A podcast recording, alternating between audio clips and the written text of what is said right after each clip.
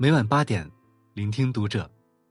大家好，我是主播云湾，欢迎收听读者。今天给大家带来的文章，来自作者卡娃江小白。最好的幸福，有人懂，有事做，有所期待。关注读者新媒体，一起成为更好的读者。赞同电影《飞屋环游记》中关于幸福的定义。幸福，不是长生不老，不是大鱼大肉，不是权倾朝野。幸福是每一个微笑的生活愿望能够实现，想吃的时候有的吃，想被爱的时候有人来爱你。人生，从来是一个从繁无到简单的过程。曾经，我们追求轰轰烈烈。想要鲜衣怒马，看尽长安花。后来，我们渴望平平淡淡，只求岁月静好，珍惜每一天。而岁月静好的人生，无非是有人懂，有事做，有所期待。有人懂，不孤独。马尔克斯在《百年孤独》中写道：“生命从来不曾离开过孤独。”而独立存在，无论是我们出生、我们成长、我们相爱，还是我们成功失败，直到最后的最后，孤独犹如影子一样存在于生命一隅。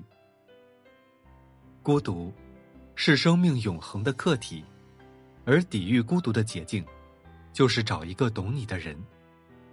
如果有人懂，一切都有落点。当他问晚餐吃什么？你答随便，却吃到念了好久的那道菜。当你说大海很美，他明白你爱的是辽阔、悠远、深邃的事物。当你泪如雨下，或者笑靥如花，他都知晓，这其中有怎样的起承转合。你们虽然久别于江湖，却始终熟稔如朝暮。但如果和不懂你的人在一起，就算爱意浩瀚，但息相对，也是惘然和悲哀。因为喜好不被了解，思绪不被呼应，心情不被体恤。当然，有人懂得，是一件很难的事情。一旦遇到，就是毕生之幸。张爱玲的长篇小说《半生缘》里，顾曼桢与许淑慧同一间屋子办公，但却一直寡言少语。弄得许淑慧总在背后猜测这个女人有秘密。其实，顾曼桢并不是真的不爱说话，她与沈世钧相识不久，就把父亲早逝、母亲软糯、姐姐误入风尘等等这些不算光彩的家长里短，都一一道来。《红楼梦》中，宝玉偷看禁书《西厢记》，黛玉和他一起看，还自比书中人物逗趣。宝玉无心仕途经济，湘云劝诫，但黛玉绝不会说这些混账话。因为有人懂，顾曼桢愿意敞开心扉，宝玉找到了同路人，可见懂得的力量有多强大。那是心的香气，灵魂的共舞，令两个不同的个体宛如双生。白落梅曾说：“这人间最风尘，最苍茫。”也是最无情，明明给了我们栖身的角落，心却无处安放。没人懂，即便锦衣玉食，万人拥戴，也还是终生流浪。有人懂，就算生如蝼蚁，弱如微尘，也终归有处可栖。有事做，不虚度。菜根谭里说：“人生太闲。”则别念妾生，太忙，则真性不见。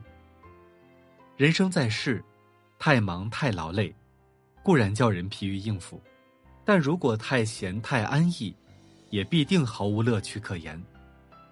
因此，找点事做，让自己恰到好处的忙起来，就是不虚度。《资治通鉴禁忌》中，记录了一个叫陶侃的人主动找事做的故事。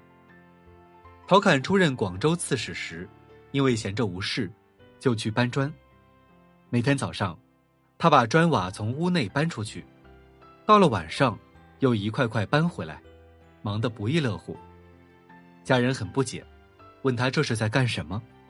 他回答说：“我正致力于收复中原，如果生活过于悠闲安逸，恐怕到那时不能够承担工作，所以我自己活动活动，训练一下体力。”人们常常说：“太闲的人生是一场灾难。”这句话，一度是电视剧《我的前半生》中罗子君的真实写照。婚后，罗子君是一个无所事事的家庭主妇，她每天的工作就是逛逛街、美美容、骂骂保姆，过得悠哉悠哉。谁知，好日子不长久，后来小三上位，她被迫离婚。离婚之初，他哭哭啼啼，和儿子住在一栋老旧的房子里。所幸，经历过一番改头换面的蜕变，罗子君藏起了哭声，收起了骂声，在职场上站稳了脚，这才有了更好的生活。曾在网上看过一个演讲，演讲中说，如果人类的平均寿命按七十八年来算，那么，扣除掉我们花费在工作、社交、家务、吃喝玩乐等等事情上的时间之后，真正属于自己的时间。仅仅只有短短的九年，一寸光阴一寸金，寸金难买寸光阴。那些找事做、不虚度光阴的人，就是不负韶华、不误自己的人。正如海子在诗中写：“你来人间一趟，你要看看太阳，和你的心上人一起走在街上。我们来这世间一趟，一定要忙一点。”做点事，别活得百无聊赖、寂寞空虚。有期待，不徘徊。毕淑敏在《每只小狗都有一个目标》中，讲述了一个关于美国前任副总统阿尔戈尔和妻子迪帕的小故事。这对夫妇在孩子还小时，为他们养了一只狗。一天，他们带着狗狗去参加训练，训狗师严肃的发问。小狗的目标是什么？夫妻俩面面相觑，嘟囔着：“一只小狗而已，它的目标当然是当好一只狗了。”训狗师屏蔽了他们的不以为意，制定了严格的训练目标和教程。白天，边和孩子玩耍，边练习各种技能；晚上，则要保持高度警惕，养成看家护院的习惯。后来，狗狗的训练很成功。不但是孩子们的朋友，还是家中财产的守护神。推而广之，做狗要做目标，做人也要有所期待。有了期待，就有了座右铭、指南针、明珠塔，不再徘徊。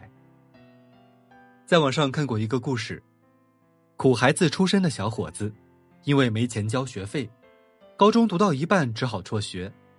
辍学后，他到城市里打工。每天起早贪黑，忙得不可开交。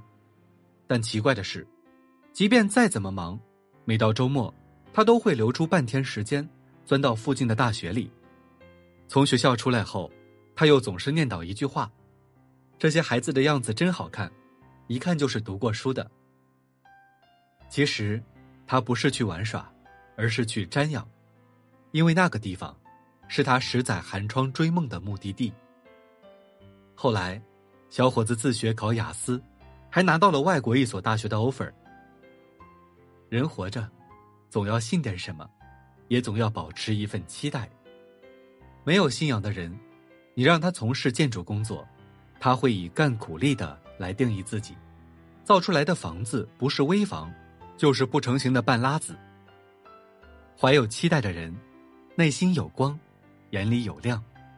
他认为自己是幸福生活的缔造者，把每一栋房子建造的结实又美观。